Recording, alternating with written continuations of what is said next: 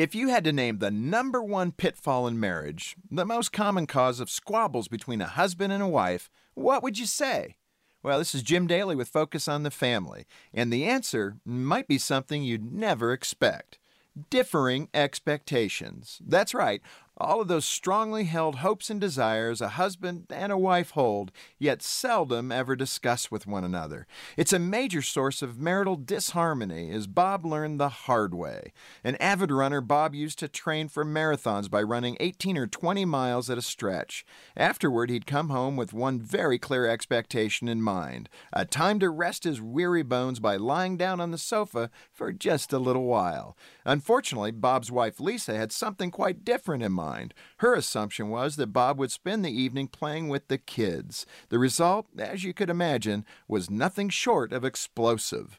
Their solution negotiate a compromise, which is just what I'd recommend. Each of you should lay out your expectations and work together toward a solution, and learn how to do this before misunderstandings stir up trouble in your marriage. Most important of all, be willing to reevaluate your assumptions. The reality is, both sides could probably be a bit more reasonable and balanced in their expectations. Find some middle ground, and you'll save yourself a lot of needless conflict.